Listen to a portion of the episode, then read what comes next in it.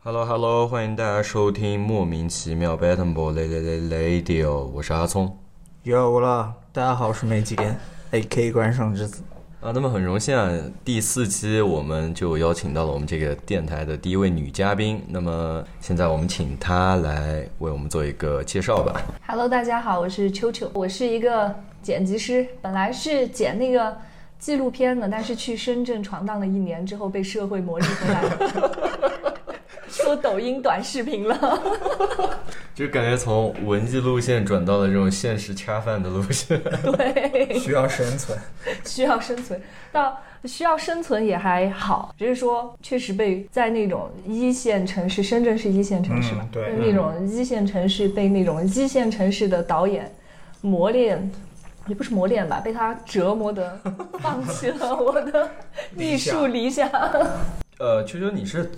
之前就学这个的吗？还是对，我是大学的时候学的专业是广播电视编导的纪录片方向，哦，就是纪录片？哦，对，纪录片。那你有没有喜欢的纪录片？你平常看不看？哦，我看，但其实就真的说一句实在的，其实我最喜欢看的纪录片还是《动物世界》，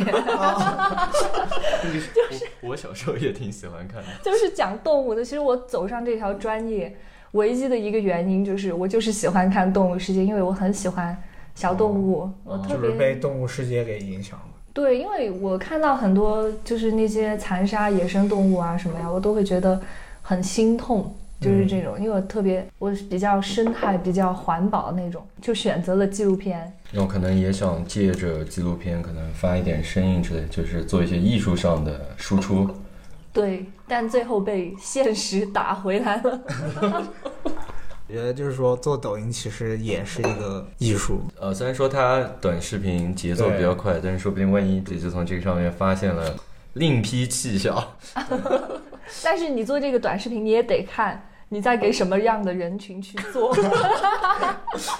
我我想话里有话我想听一下，我想听一下为什么你会这样讲。嗯，我不能说的太那个太明显啊，我怕被听到。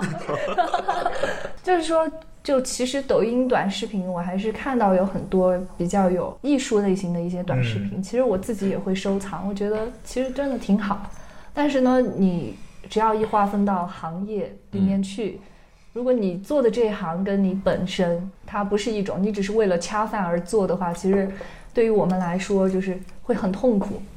嗯，你现在做的是偏哪一类啊？嗯，体育，体育这 边就是那种正经体育吗？还是有点搞搞 清正经体育是什 么？什么就是可能就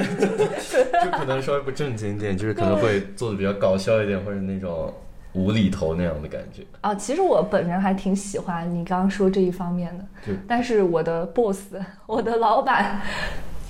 他就是一个想正经正经不起来，想搞笑又豁不出去那种。啊，就是有点没有干找到定位？夹在中间那种感觉。对，就没有找到自己。，对，夹在中间不听不管不问不顾，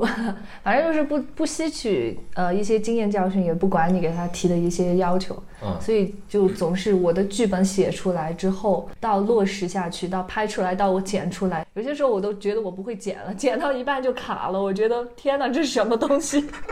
就是因为你的剧本被魔改了，就这种就是对我们来说嗯，就学影视编导这一方面的人来说的话，就是一个很痛苦的一个过程，就是你摆脱不了，你控制不了你服务的对象。是，就是可能在你比如说做剧本的时候，他会进行各种各样的干预，然后加入他的一些奇奇怪怪的，就和原本主题不一样的想法，对，然后最后可能剪出来或者说拍出来的这个东西就被搞得有点面目全非，就四不像那样的感觉。对，所以就是说我来到了这个岗位上之后，我开始能特别理解像一些，就是那种微博上那些大 IP 的粉丝，他们在自己喜欢的剧被魔改了之后，就会就是那种把事情闹很大呀，嗯就是谴责演员啊、谴责导演啊什么。其实我觉得。很大一部分就是要体谅一下这个导演，其实他可能不他容易在做这些东西，他真的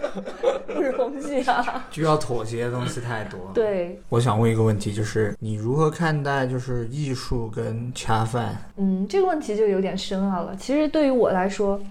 我比较喜欢一些意识流的东西，但是这些东西可能说是你在做的人懂，或者是一个很小众的一部分可能只有十个、二十个，他看了你的作品之后，一百个人看，可能只有两三个人他会懂你在做些什么。但是其他像大的主流方向的，他就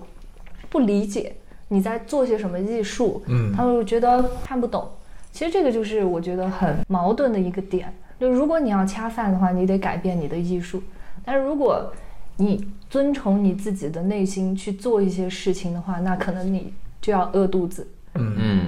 那其实就其其实我说一句难听点的话， 就是说现在大部分人的审美，他的艺术感都是被一个大的主流给带偏了，嗯所以说就存在于一些比较小众的一些艺术家或者小众的设计师，他们的东西就不被认可。其实我觉得这是一个很痛心的一个问题。 你在说我们 吗？那我觉得你们的做的挺好啊，我们就是小众艺术，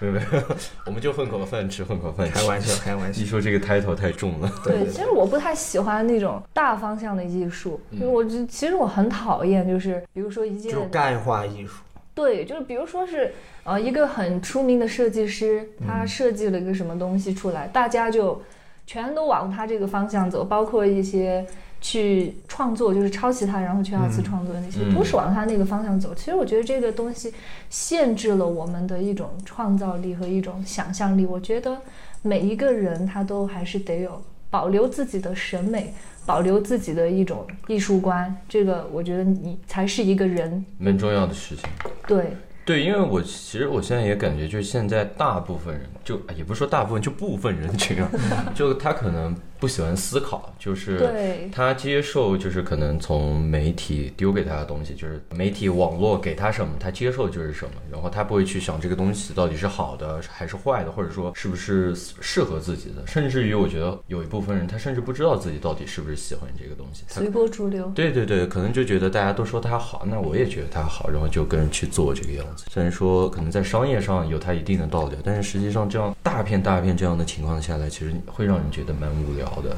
对嗯个人来说，其实也是挺悲哀的，我觉得。嗯对，就甚至直接一点，就感觉是那种精神强奸那样的感觉，对就是我给你什么，你就要接受什么，然后就控制你的想法思维，然后控制你的审美这个样子。丧失了自己的主观意识。对对对，接下来再问一下，就是你平常喜欢做什么？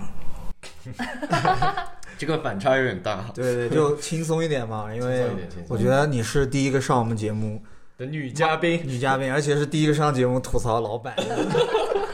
我平常我除了打游戏之外啊，就打撸啊撸之外，我比嗯较喜欢去看一些比较复古的东西，就比如说我会去找一些比较复古的电歌影单、电影，哦还有书，就是这些东西。为什么会钟情于复古呢？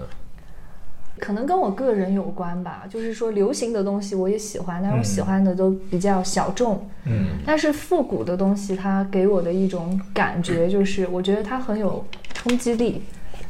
就我很喜欢那些胶片、胶片之类的那些质感的东西，不不管是你拍出来的电影啊，还是说你某一个歌手拍的 MV 啊，或者是你用拍立得或者是那种很老的胶片去洗出来的照片，我觉得很吸引我。那可不可以这样理解，就是因为现在这个时代已经没有这样，就是没有这样太多的东西了，然后你可能是没有经历过那样的时代，又比较怀念那个感觉。嗯，也不是怀念那个感觉，是因为其实昨天我才看了一个视频，它是一个设计师吧，家具品牌，还有一个就是房屋建筑吧，应该是这样的。其实它很多现在很多设计师他设计出来的东西都是有考究的，都是可以从就是一百年前啊，或者是上个世纪的东西，然后被他们又搬出来。其实我觉得时尚。它是一个轮回，嗯嗯对，就是你看，像当时我们觉得那些非主流的东西，其 实现在它有嗯，就流变成行亚文化。对， 就就变成出现亚文化 Y2K 了，对，就是其实我喜欢复古的东西，对于我本身来说是一种情怀，然嗯后上升到艺术层面的话来说，我觉得现在很多东西它都有点有点大了。就是大趋势的一种潮流，嗯所以我更喜欢从复古的东西里面找一些去发现一些比较特别的点，能来熏陶自己，不要跟着这种大波浪被冲走。我觉得我还是得有我自己的一个立足点。对，就其实可以这样说，就是可能现今流行的东西，如果它是好的，是吸引自己的，是不会排斥的。对，但是为什么找复复古呢？就是这些东西它是具有吸引力的同时呢，可能自己也会相对享受，就是沉浸在这个小众的那个状态的样样子，可以这样说吗？对，就是我觉得人你要有人必须要有自己的坚持的东西，嗯，你不能就是被一一个巨浪给冲走。这其实这一个我为什么会那么坚持我自己喜欢的东西，就因为我特别喜欢一个美国的女歌手，嗯，打雷姐，就是我觉得我挺喜欢她是为什么？就是之前我还跟我朋友说过，她的歌呀、曲风啊，包括她做的词这些，包括她的 MV 都是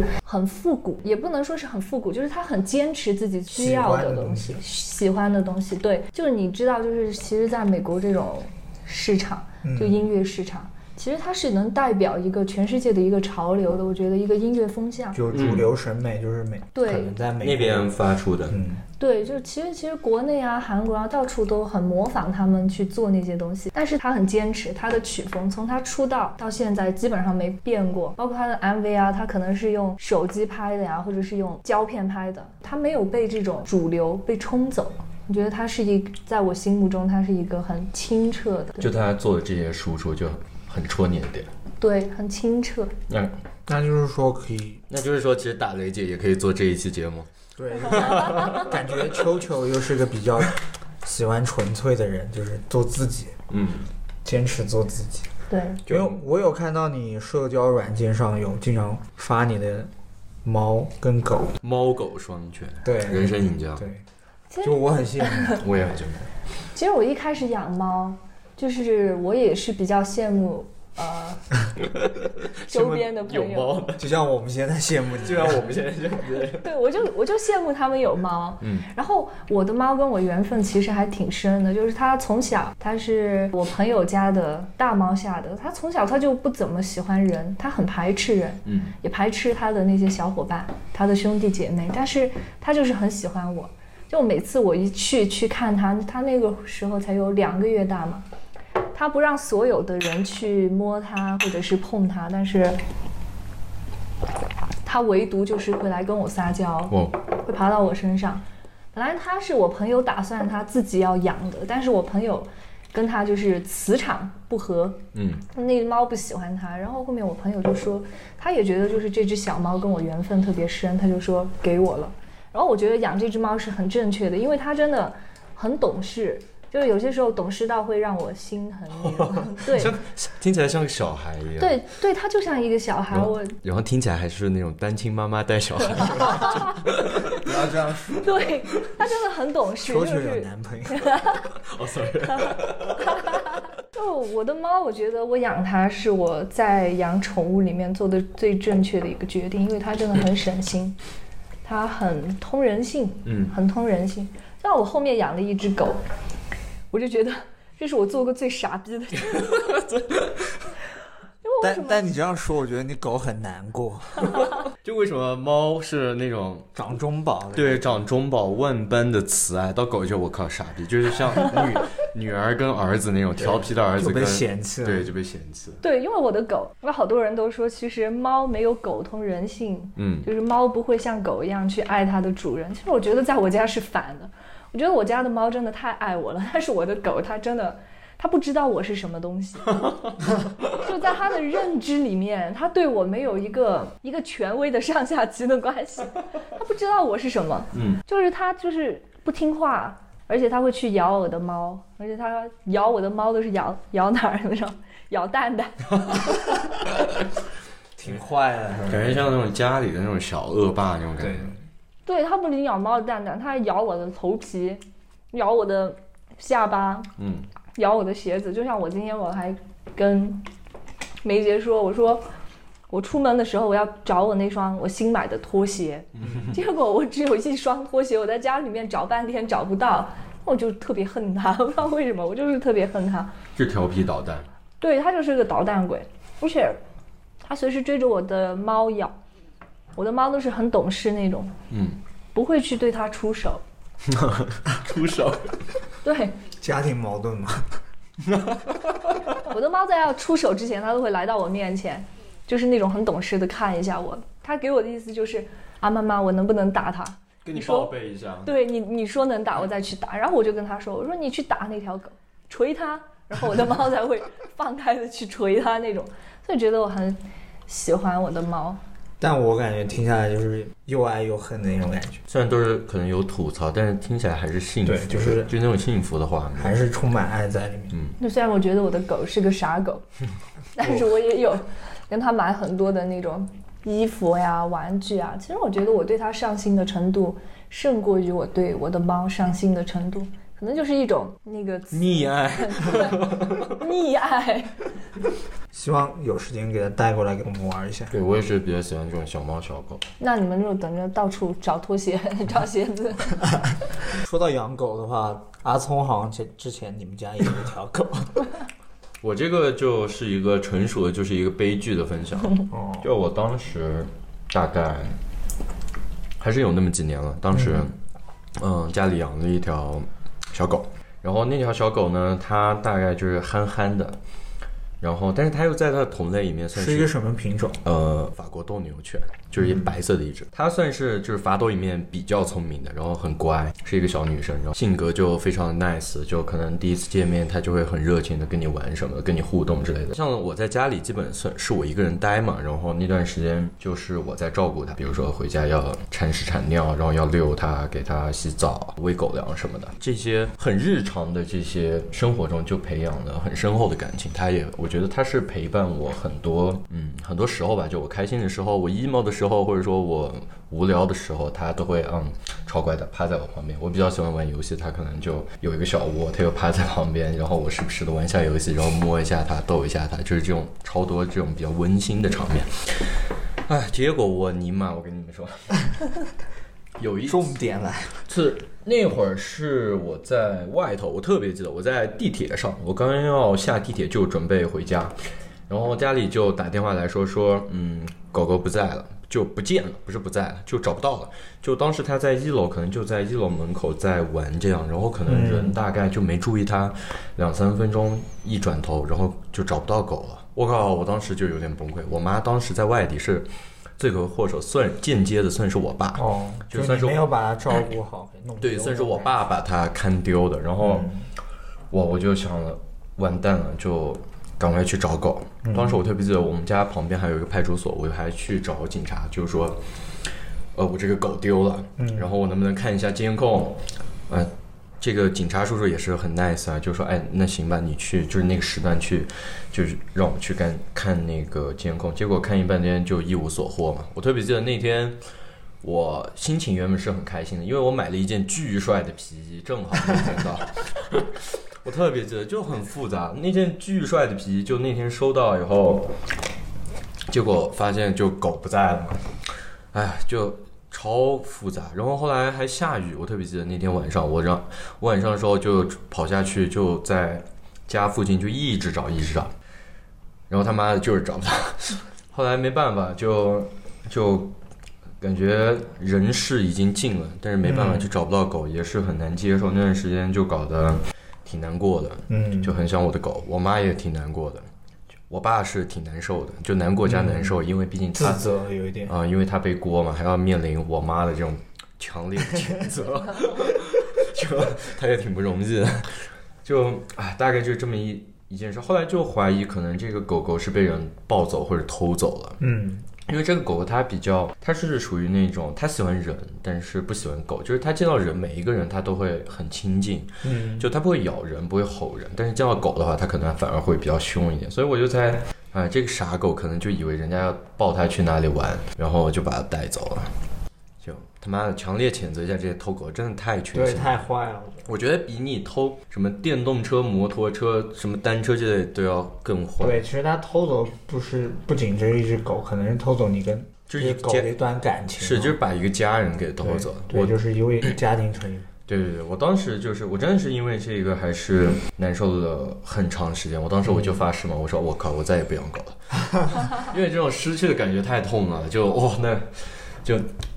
跟他妈分手比分手还难受， 就分手还可以再找你。是分手还可以，就但是这种就是狗狗丢了以后，真的是再也不想找了对，。就是你跟他那段感情是没办法去不要回来。是我当时还有一个这种趣事，当时我有在谈一位女朋友，嗯，然后我当时因为狗的这个事情，我就很难受，我就跟她分手了。 哦，你女朋友好可 怜。对对，这个确实，虽然说我这个行为确实不太对，但是我想表达的就是，确实这个狗真的是太影响了。对，就是影响人的一个心情和情。哎，就说回来，就真的我就觉得像球球这种就超幸福，有猫有狗，然后我觉得养小狗小猫真的是一件很幸福的事情，就是它们可以陪伴你对经历很多东西。所以啊，再次。就是真的，就是养狗养猫的朋友们，就是我觉得一定，首先就是我觉得你养以前你要做好一个心理准备，就是你要照顾好，你要做好照顾它一辈子的这种准备。我觉得像我们这样真的是有一点失职，就是现在说起来就还是会有一点内疚，然后加难过，挺复杂的，就这样，是一个悲剧了。就我自己不养狗，就是因为我觉得狗跟猫它就像一个小孩，嗯，就来到你的家里面，它其实就是你家里面一个成员。如果你没有时间去陪伴它，或者去照顾它，反过来说，它也在陪伴你，也对，在陪伴你就成大长。家是很相相互的，对就是这个东西，它是有情感在里面。对。就情感这种东西，人家说的感情债是最难还的，对不对，就包括猫猫狗狗，就对就我更听完这故事，我就更希望的是，就算那个人把它偷走，下一个主人会我好好的去好照好顾哎对它它。我跟你讲，我就都不敢想。我爸对，后来他还跑去那种，就是那种，就是偷狗会，就是专门处理那种卖狗的市场，他还去找，潜潜伏的去照顾。对，还去找了两只，真的是当时就抱着希望去，又失望的回来。然后后来我真的就不太敢想，就是狗狗以后它会遇到什么事情，对对就很难受，就真的是一想会很难受，就对对，比较 emo。那就是秋秋应该看好你的狗。对，所以我刚刚就听秋秋讲骂他的狗，吐槽啊，我靠，拜拜拜拜，好啊其实是痛并快乐。对，就嗯觉得其实真的超幸福。其实我是挺羡慕的，真是挺羡慕的。 好嘛，我又聊到我 们熟知的感情环 节。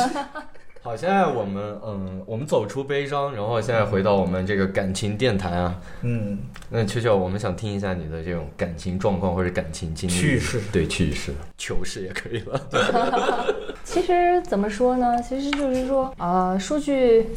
啊，这不行，这个不能 说，说了会变成渣女。 不会不会，我们第二期就来过一个渣男，我们第二期就人一开始人设是那种巨爱老巨爱老婆、好老公人设，然后快要结束的时候话锋一转就变成渣渣男，然后还他还留下了一个经典名言，就是渣男是一种心心态。态，对。 你你可能还没这种感悟，所所以说明你不算一个这种渣女。这其实，嗯，应该梅姐对我的这个就会比较了解一点，因为我会梅有姐有参与过，啊 没有没有没有因为我我说一下吧，就是我跟秋秋是因为工作上认识的，嗯因，为他在上一家公司的时候跟我有合工作作工作上的合作对接嘛，比较我多。是他的马仔，他有什么都来吩咐我，别别 然别后我我只是他我就得把他做落到实处，还必须得做好，就梅姐走错一步步步错那种。梅姐就是那种高贵的甲方，对是吧他有就没是有高没有贵的甲方，合作伙伴，合作伙伴。然后后面后面发现球球是一个比较有意思的人，就交到朋友，对对，就我们有一个群嘛，就工作里面的，其实我们就他之前跟我们这边工作人对接的都在里面，然后嗯经常就在里面聊啊，什么都聊，就就大概了解过他有一些比较有趣的感情的事情。哦，其实梅姐都说到这一步 了，我都 Q 这么 Q 你，不说的话她有点下不了台啊。显得我很没面子。就其实说感情的话，在我的嗯、记忆里面，就是大家其实都知道，现在年轻人其实谈恋爱其实挺多的，嗯就是节奏比较快吗？对节奏比较快，但是我也没快到那种地步啊。啊，就是说，就是说，在我的这几段感情里面，其实我最难忘的还是，嗯、可能就是我从一九年谈到二零年的那一段感情，一年，对，一嗯年。就其实为什么呢？因为我是一个水瓶座，我是一个风象星座，哦，我也对是，水瓶座，对跟我女朋友一个星座，就是我特别喜欢无拘无束的，就是很自由那种，不要去给自己下什么定义，把自嗯己定死，就是条条框框的全部列出来。我今天必须做什么，明天必须做什么，后嗯就天不要必须做什么循规蹈矩。对，我不喜欢循规蹈矩的这嗯样。那然后当时我的那个前任呢，他嗯是一个双子座，哦，就跟我就很搭那种，嗯就是我们两个从星座上就很搭。就其实为什么我会跟他在一起呢？就是因为我比较喜欢新鲜的东西，好玩的东西。就其实我是一个审美不是很锁死的一个人，不管是哪一种类型的东西，只要他做得好，他有意思，我都很我都会很喜欢。所以我的审美就是很多元化那种。嗯，那间接就是告诉我们，你的前前男朋友不怎么帅，是不怎么帅，原但来是还还以为他是想说，就你的男朋友们也比较多元化。哦是他他是不怎么帅，但是他最吸引我的一点就是他是一个很有趣的灵魂。魂，对，我觉得他是唯一一个就是我谈恋爱到现在可以跟我在灵魂上有共鸣的人。那其他人是什么共鸣？其他人就就是长得帅没有，其他人花就是更多的就是陪伴吧，啊。陪伴。 OK OK，对，哦其实我就是一就个、是舔狗了嘛。 也不是舔狗，就是陪伴吧。因为就是他当时追我的时候，他的方式很特别，就是舔的很特别。就就是真的很特别，就是当时我们在那个醉龟，嗯，我们酒在那个吧对在 club 在啊蹦 club 迪，对在蹦迪嗯，然后当刚好那那一场他放的是比较怀旧的那种音乐，就类似 disco 那样，对对对对对，然后他就就是我不知道为什么有一个人莫名其妙的就跑到我面前跳一些 那种特别奇怪的舞蹈， 就是我当时我看到他，我第一反应我觉得我靠。 这个人有病。这个人有 病。啊我当时真的，我就觉得怎么这个二十一世纪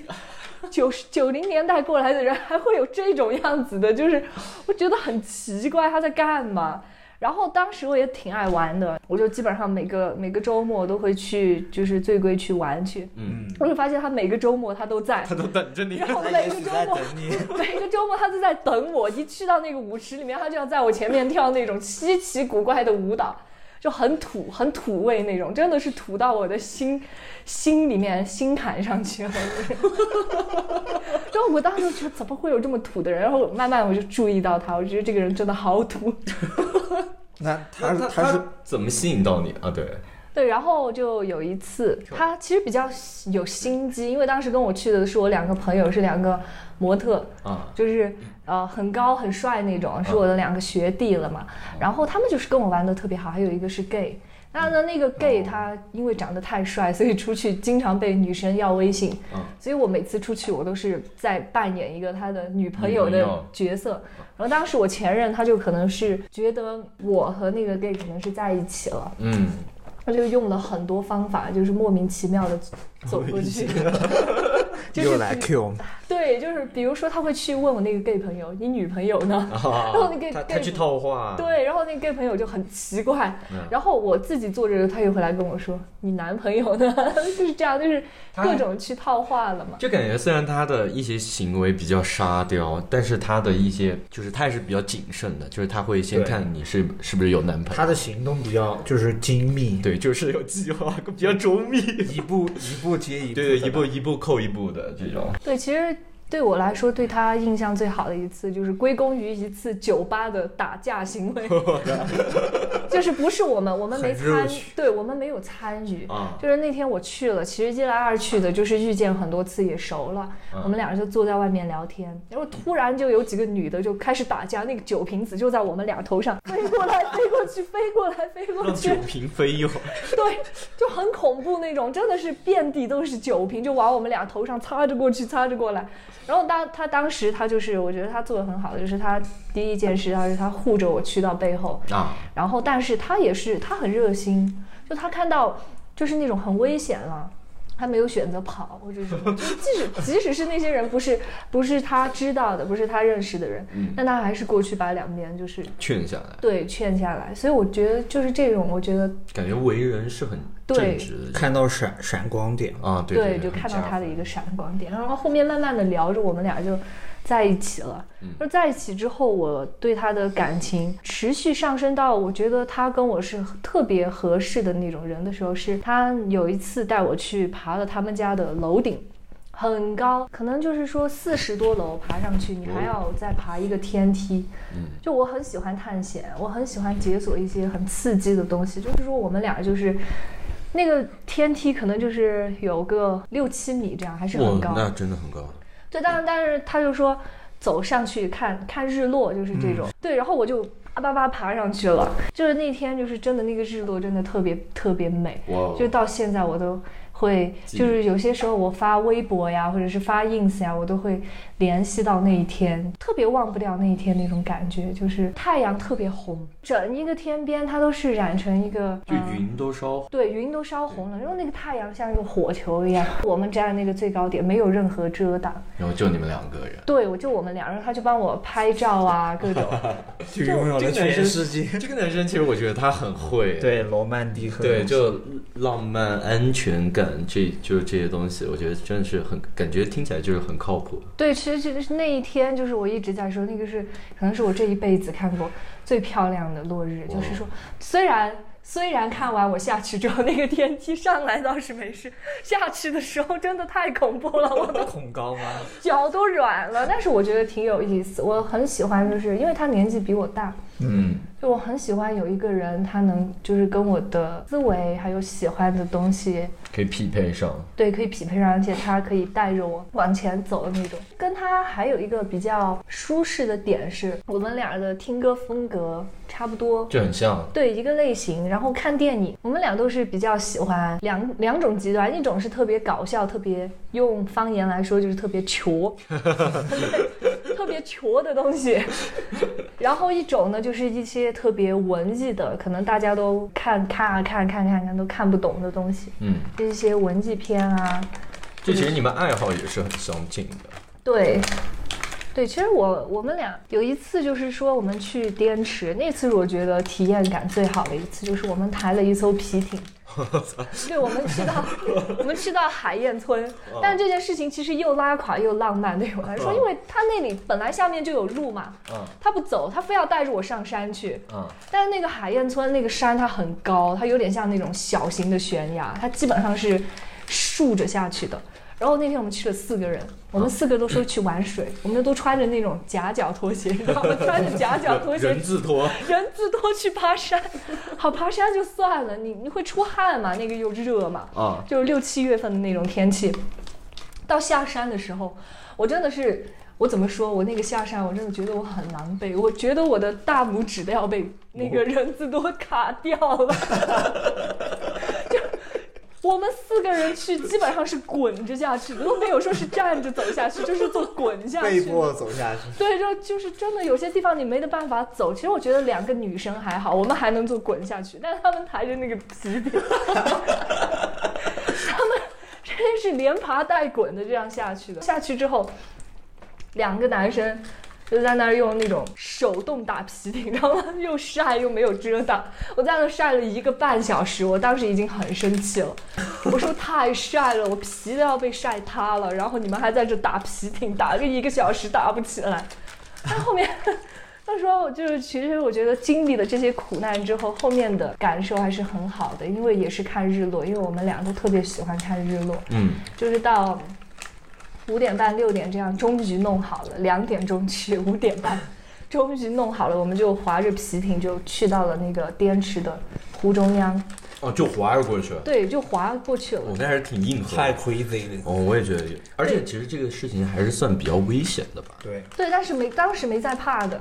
就是因为就是如果你周围嗯或爱者是玩不怕，头通洞，对，就这是个我昆觉曲得化我把这种归类成为一种就是比较微妙的一种磁场的反应，嗯，就是说如果你的另一半或者你周围的你比的较好谨朋慎友，对，如果是你们俩都是磁场是一样的，那你们俩去做这个事情的时候，其实就没在怕的，对，就如果是一个很谨慎的人，他就不愿意 去。对，就化学反应就是哎对，出来化了学反应很重要。嗯呃，那天就放着歌，然后就在那个皮艇里面，我们俩躺着，然后就在那儿看日落，就看到太阳落山了之后才滑回来。真的很危险，我也觉得真因就为是天黑以后你 找不切到勿模方仿。 向。对对对，真的是切勿模仿。但我很想尝试，听完以后我 很想哎去你尝试。们会游泳吗？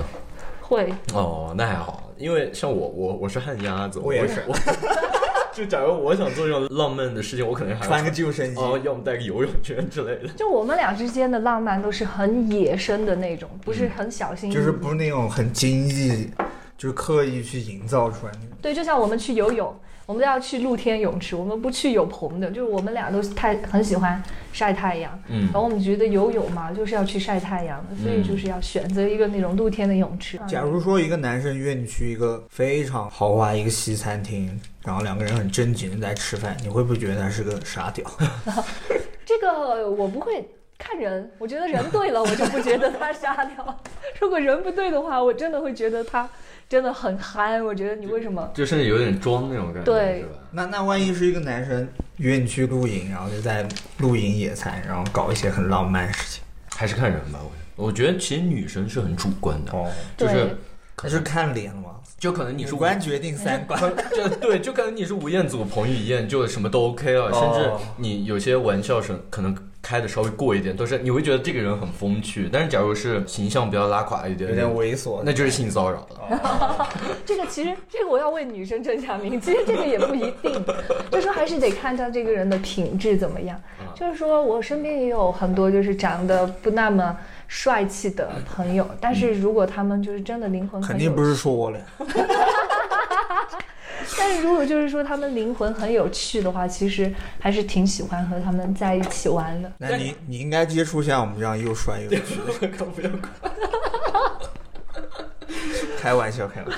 不过确实怎么讲，其实我觉得外观是有一个优势，就是它是很直观的，就是可能像学历一样，就是你不，因为毕竟灵魂或者说它的内在，你是需要花时间去了解要。走近对一些才。就是可能你长得实在太拉胯了，假如你内在很好，就人家都不愿意跟你就是有这个了解的过程，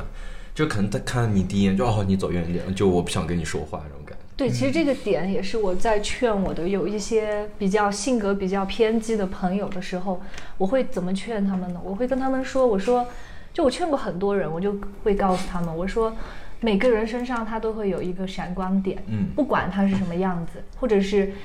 你很讨厌这个人，但是从你最讨厌的人身上，他也是有自己的闪光点的，对对所以我对们得去发现。就是学别人学，对甚至是你敌人的优点，都对是要很值得去学习。我觉得其实像很多人，我们缺乏了一种去认可别人的一种勇气，嗯，就是说。哪怕你再讨厌这个人，其实他，但是他身上总有一个地方是你可以去认可的。就我觉得对，你要分，要会学会分一下，不要以偏概全。其实能感受到，就秋秋的格局是很大的，对，是不是？就官方一点说，其实确实是，就是不是那种小心眼的人。因为我在我比较信仰宗教，哦，嗯，对我比较信仰佛教这个东西，所以呢，我就说不是不能说 佛教这个东西，就是我比较信仰佛教，所以就是说我在处理一些事情或者是看待一些事情的时候，我会整个人我会比较佛系，啊，就是我不太愿意去计较那些我真的特别看不惯的事情或者是什么，我更愿意就是说，嗯，就让它过去吧，具有包容性。是，对然后也不给自己添堵这样。对，其实我觉得我现在我真的，我看到就是世界上就是在打仗啊，包括伊拉克呀，或嗯者是叙利亚呀，或者是像俄乌这些东西，我都觉得我会，我会很痛心，嗯甚至有些时候我会看哭了，就是我会在想，那为什么这些人他就要遭受这些苦难？苦难。那那我们每一个人、每一个国家呀，各种我们为什么就是不能善良一点？嗯，就是一定要善良，我觉得做人一定要善良，这是样你的磁场才会正。是，我觉得这个是很珍贵的一个品质，就是善良。好，那我们就接下来例行公 事，就是问你一个问题。三个，哦，不是不是，那让就是分享音乐，哦啊啊就是说，因为因为他有一天在朋友圈发了一个朋友圈，就我看到他说，竟然有人在质疑他的音乐品 味，啊，要打要开战了。就是我第一次见一个人在朋友圈发微博骂老板，是因为老板说他音乐品味 不好。为什么？是什么情况？对，其实我是很佛系的。我们老板其实还有很多拉垮的行为，我都没有去计较。但就是因为音乐这件事情，真的，我跟梅姐说，我还跟她说，戳到底线了我说我太 emo 忍了，不了，我说我忍不了，因为我平常我听的音乐就是那种比较复古的那种，嗯就是比如说像 City Pop 那种，啊对对对对，还有比较比较听起来就很叫愉快的那种，我该怎么说？就是日比较嗯本嗯 chill 那种。对，嗯，放松。对，然后就因为我给老板剪片子的时候， 我给他弄了一首 BGM，怎么得罪他了？ 叫那个 BGM 的名字叫《杨戬擒哪吒》。就其实我觉得，对于我一个就是做这种剪辑的人来说，我觉得那个音乐是很符合当时的场景的。但是他就以偏概全，他就把我定死。他就说那天开会的时候，他当着我十多个同事的面，他就说：“哎，秋秋呀、你这个音乐的风格啊，我要跟你提个意见，你得改一下。因为照我这种来说，在我们那个年代，你这种音乐的风格就叫土嗨。” 就被鄙视了，就对鄙视链。就其实我真的很生气，因为有些时候我其实我特别喜欢伍佰，嗯，就这个是一个就是大家有些人都理解不了的点，为什么会喜欢伍佰？因为我喜欢伍佰的话是，首先我对他有个愧疚之情，因 为小时候我爸妈爱听伍佰，我觉得他长得实在是太丑了，然后。我就只要是有他的歌，我都不听。我对他这个人就是有歧视、有偏见。就是因为长相不想了解你的内在。对，就是刚刚说的， 对，那这个其实是我小时候是这样啊，嗯所以我就会用这些事情来规来规劝长大后的我自己，不嗯能像这样。但是呢，后面长大了之后，我偶然听到一个一首伍佰的歌，叫那个《挪威的森林》，啊，嗯觉得那首歌真的好浪漫。就是你听伍佰的歌，你更多去看他写的词，嗯，你你不要去听他，有些人接受不了他那种唱歌的方式。嗯，但如果你换一种方法，你去看一下他写的那些歌词，会觉得他真的是一个很浪漫的诗人。嗯，对，他的歌真的很浪漫的，所以就是说。我有些时候在办公室，我会听伍佰的歌，然后我们老板进来就说：“你怎么这么土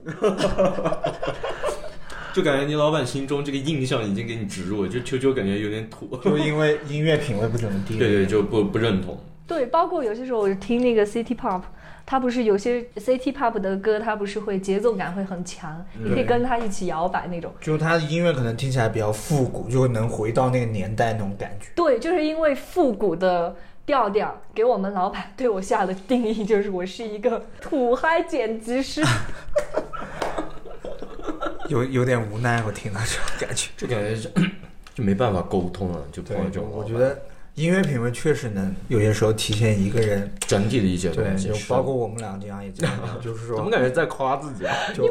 不，我们听的歌也不能代表就是真的是某种主流审美也好，还是怎么，嗯，就对，很个人的一件事情。你喜欢听什么音乐是你个人的事，因为我就这是个东西主观性很强。他比较喜欢听抖音上的歌，但是其实我那也我承大概认，懂他是一个什么样的对人。 我也知但道其实我也我都承能认，想到他的歌单。对，其实抖音上的歌有有部分我也承认它确实好听， 嗯但是我是一个很你说怪学猫叫 吗？但其实我是一个很怪的人，我不喜欢，就是我喜欢的东西，如果喜欢的人多了，我就不想突然喜欢他。对我就不喜欢了。嗯就像我平常会听的一些小众的歌，如果他在抖音上火了，那我就再也不想再去听他。跟我一样，我真的也是这样。就有时候会烦，就因为抖音可以把音乐病毒式传播。是就可能像你把那个歌设很成烦闹钟一样，你就把这个歌毁掉。，对，就像最最近那个什么谢谢你，我一听到头皮发 麻，整个人都会比较不舒服的。 就很烦，我觉得是搞对到生理不适这样。你推荐一首，哎你对最近经常在听的一对首音你最乐，近经常在听的一首因，为这个是我们一个比较固定的环节。对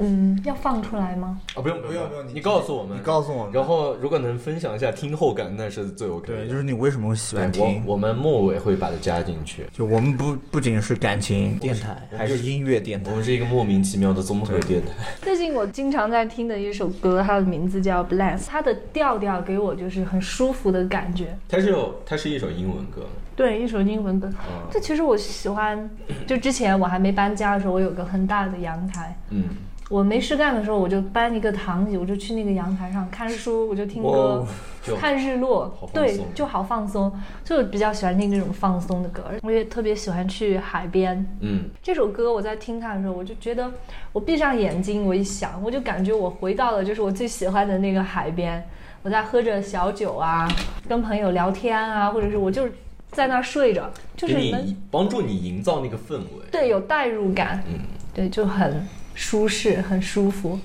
球球这个人真的很佛哎，对他就是比较喜欢感觉的东对，西。 就轻松慢一点的一些东西，挺好玩的。你呢？我 我也喜欢去海 边。你也喜欢去海边？他说那个海边好像你们都去过哪里，万万宁宁，哦，万宁我哎，我是什么时候去的？我去年还是今年？好像去年哦我我也是前段时间去了一趟，原本还想玩一下冲浪，然后因为不会游 泳，劝退了。然后有点怕了。我喜欢野生的地方，野生对。嗯， 有机会我们可以约一下可以，去。就是让自己，其实就可能就自己到那个环境就，我可以自由生长了，野蛮生长了，就来来来，又是到一个例行环节，就是有三个问题要问你，提问哦。因为我看到你身上有很多纹身嘛。你第一个纹身好，还是你最喜欢的一个纹身啊？我以为以为你要问一下他当古惑仔的时 候，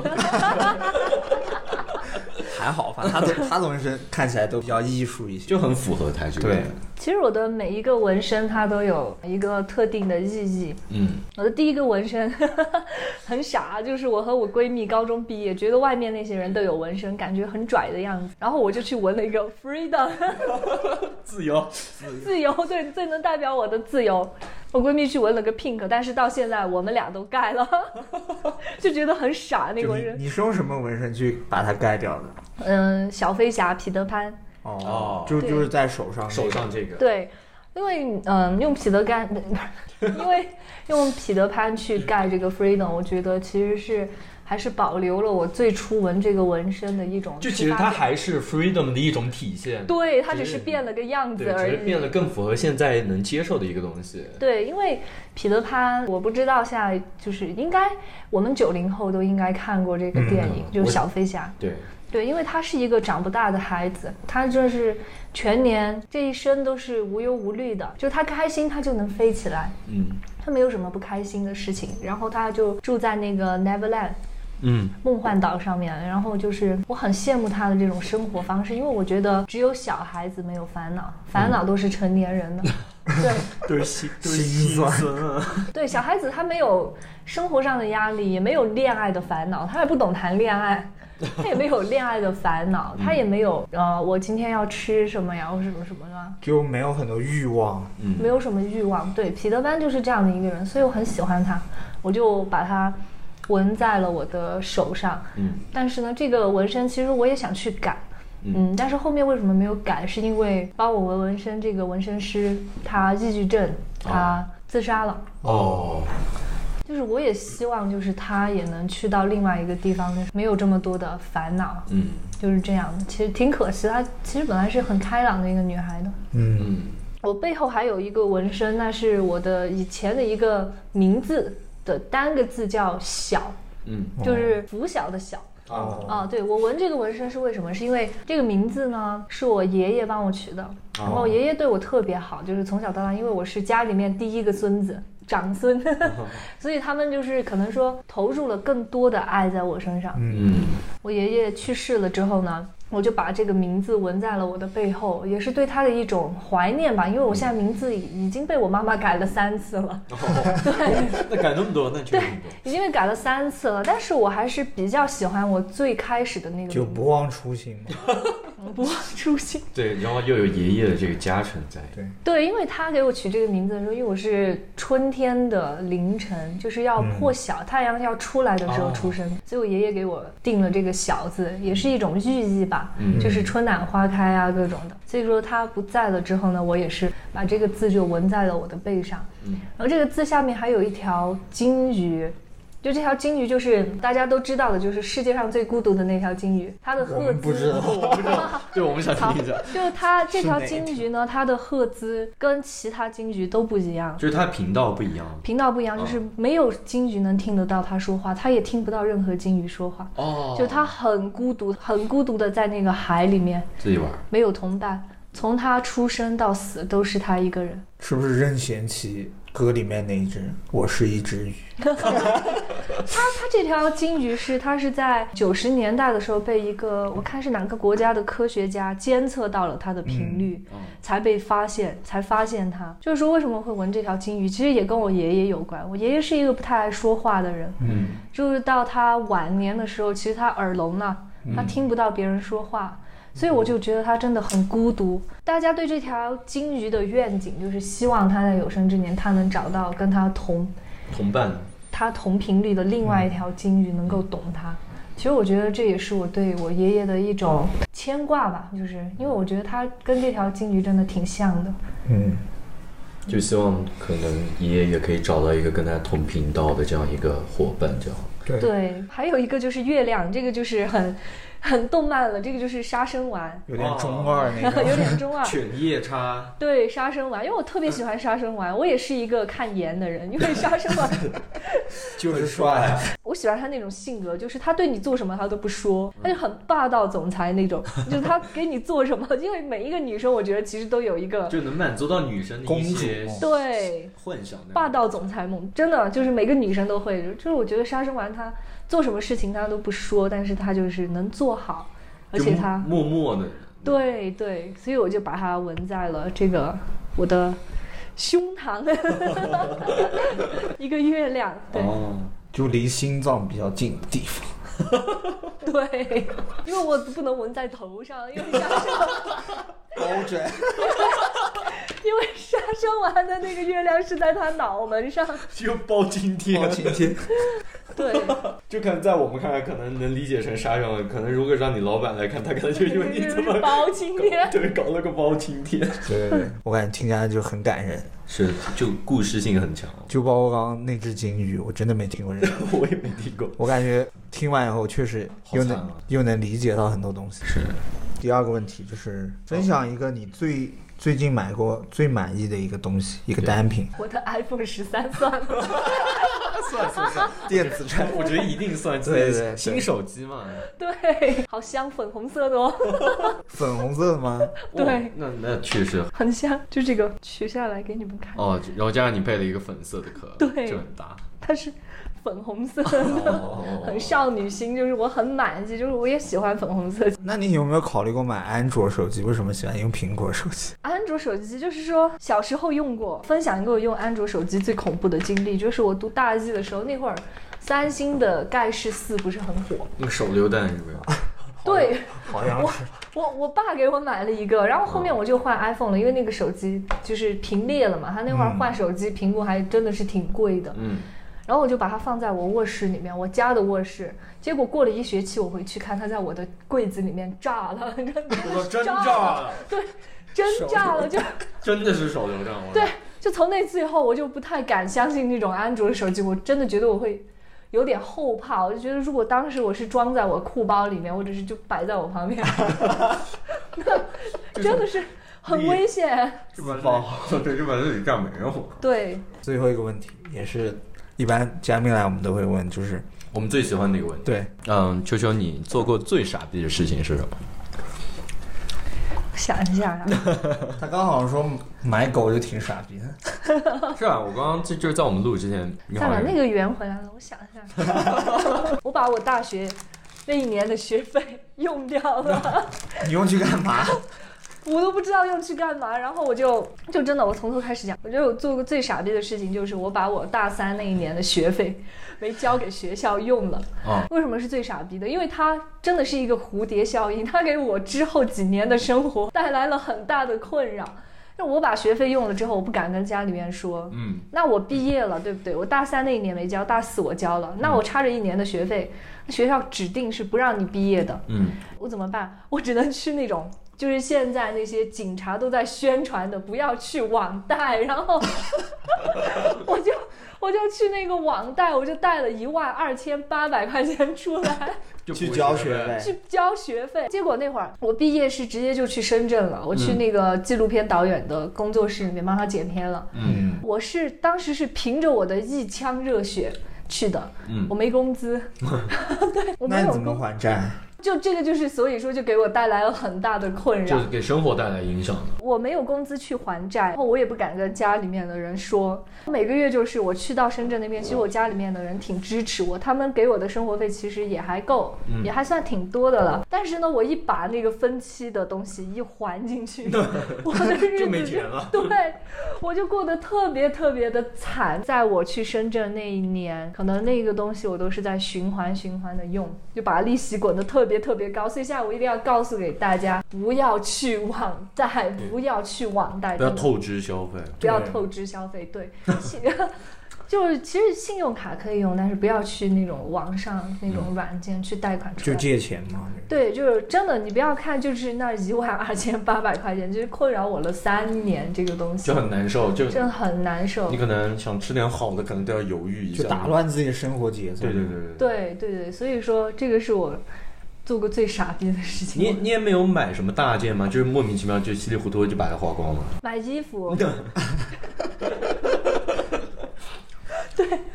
应应该不是全部买衣服，买买衣服、喝化妆酒、蹦迪、 化妆品。我干的最傻的就是拿那个钱，中间发生的事情啊，嗯我去买了一双斯凯奇的鞋。啊但是那会儿其实读大学的时候，我对这些东西，其实我只知道耐克和阿迪，啊，就是没有太关注。对，没有太关注。然后我去买斯凯奇，我还买了一双假鞋，难穿的要死。 你是以你是以正品的价格买到了一双假鞋吗？ 就是那种被骗了。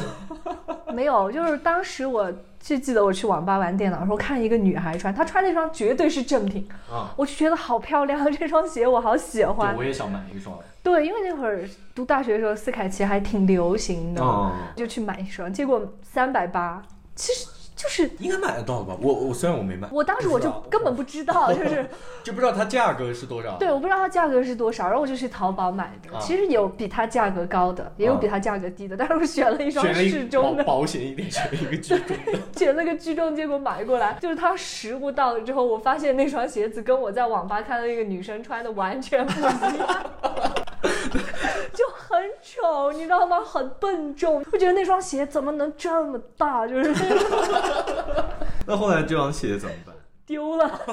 我知道斯凯奇好像是因为那个周杰伦那个《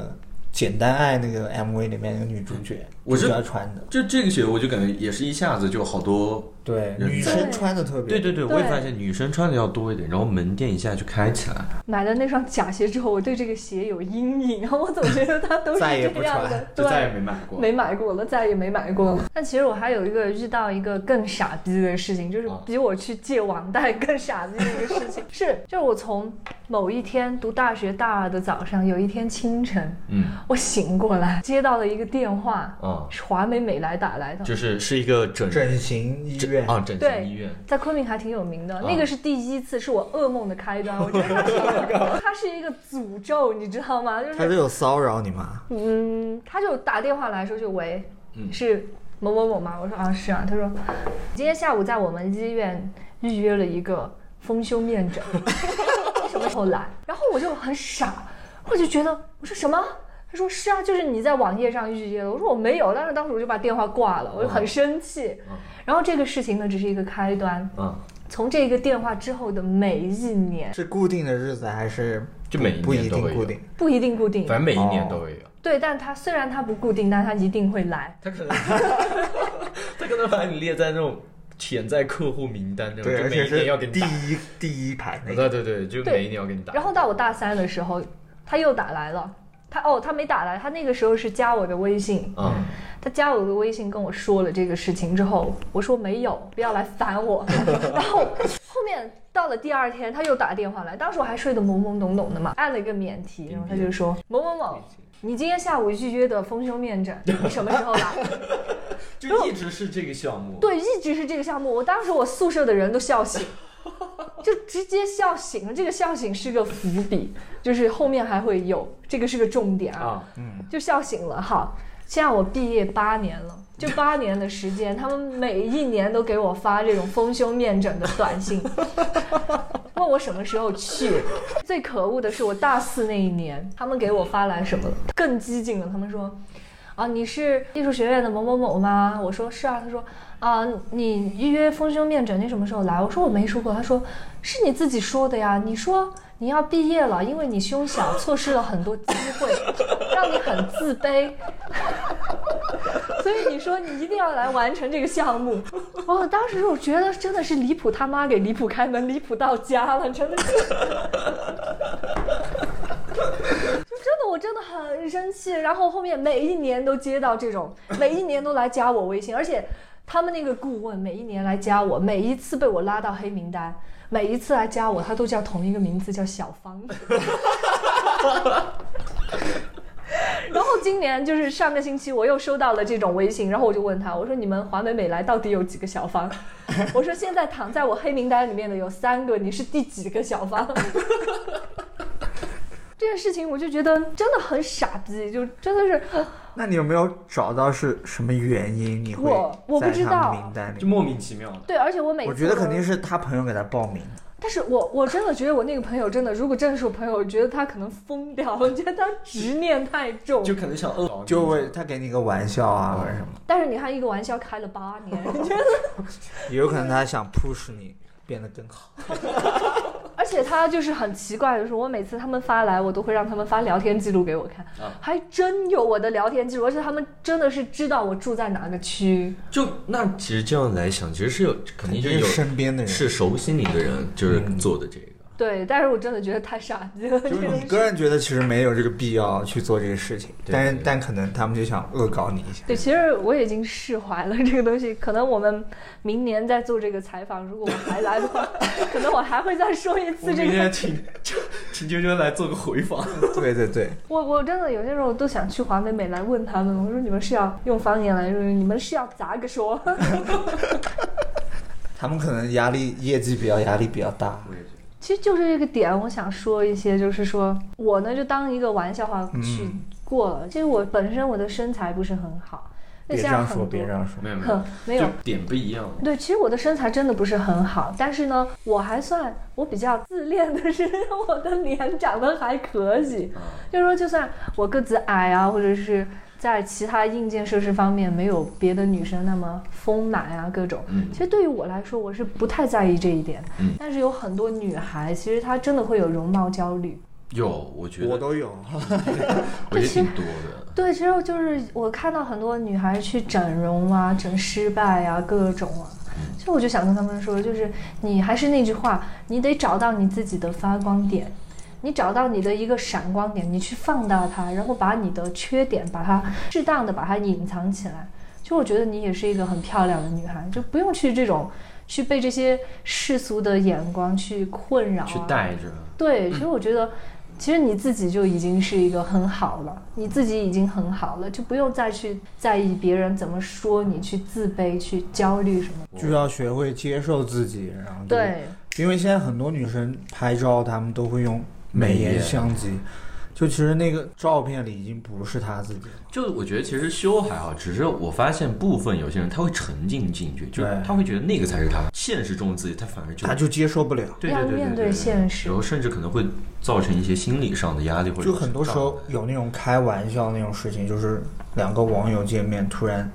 想到了见 发，有一个词叫见光死，对，就是发现那个人不是她照片里那个对人对对对，就其实我是因为个子矮这个事情，因为我只有一五八。不爱不爱不爱对，其实就是其实我因为这个事情，我从小到大其实被很多人调侃过，啊但不是很过分那种。就是可能会拿来开一下玩笑，对，就是拿来开下玩笑，说你个子矮呀，或者是什么呀。但是我就是一开始我会难过，嗯但是我会觉得啊，是不是我真的是个子太矮了，或者是怎么样的？但是后面我就自己和解了，就别人跟我开这种玩笑的时候，我就会去反驳他，就比如说。那我鼻子 高啊，那我眼睛大啊，那我脸小啊，就是这样。我觉得这个方式是很对的，对就是其实对说白了是跟自己和解。对因为就是我觉得外人就是总有认可你，也总有会误导你，或者说对你有偏见。就是有喜欢你的人肯定有，就不是这个不是喜，欢我你。觉得这个是每个人都避免不了的。唯一我觉得能做就是跟自己和解。对，就是一定你要跟取悦的和是解自己就很重要。对，我觉得可以啊，球球直接帮我们升华对，一就下哦是，这个话题给抬高。对高度抬上。其实今天我感觉跟球球聊得很开心啊。对，也就聊了很多，我是觉得，虽然秋秋是我们的这个第一位女嘉宾，但是我感觉，哎这，个基调定的很好。对，喝呃，了就两口酒以后， 就前几期的男嘉宾们，好好反思一下，为什么自己讲的不够深嗯入啊、没没人家那么帅，没人家那么酷哈、嗯，那好，那其实今天呢就很开心啊，能跟秋秋聊一些生活上的很多趣事儿。然后我也发现，就是秋秋确实是一个有趣的灵魂。是真的是很有趣的一个女生。好，那么我们今天就到这里吧，谢谢秋秋。本期的节目到这里就结束了，我是阿聪。我是打算继续做自己的梅 姐， 我是这个采访结束之后就要马上去帮老板剪片的秋秋。 OK OK，那朋友们，感谢收听莫名其妙 b a t t l e b o Radio，我们下期再见，拜。拜。拜拜。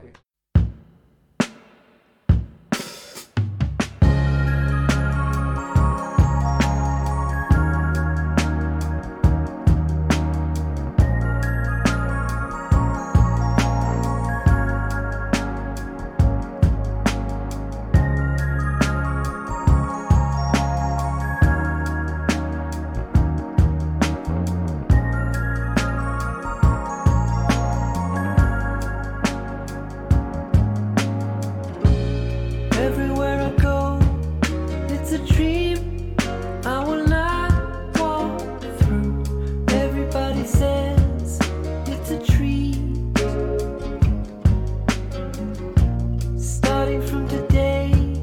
I won't seek. I will follow you. Everybody thinks it's a treat. You would never really understand the way you make me feel. I will lie a million times, but you're the only thing that's real. Keep me in your pocket, I will jump up when you need a kiss. When the smoke is gone, I'm really entering a state of bliss.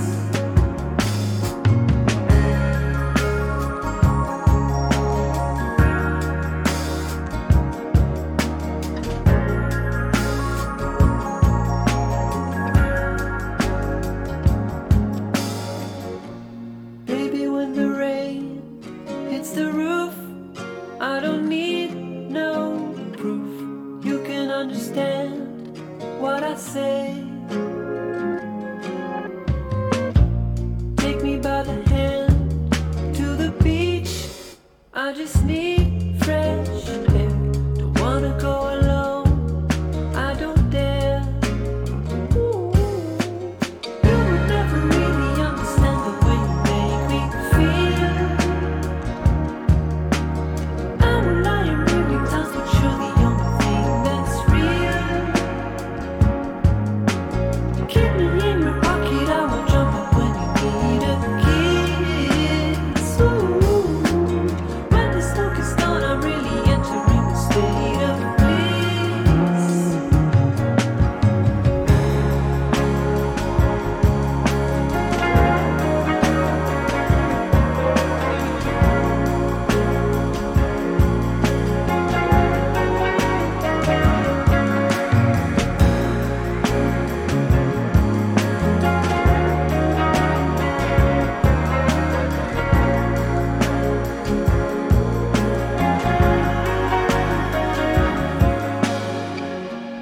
Everywhere I go, it's a dream. I will not walk through.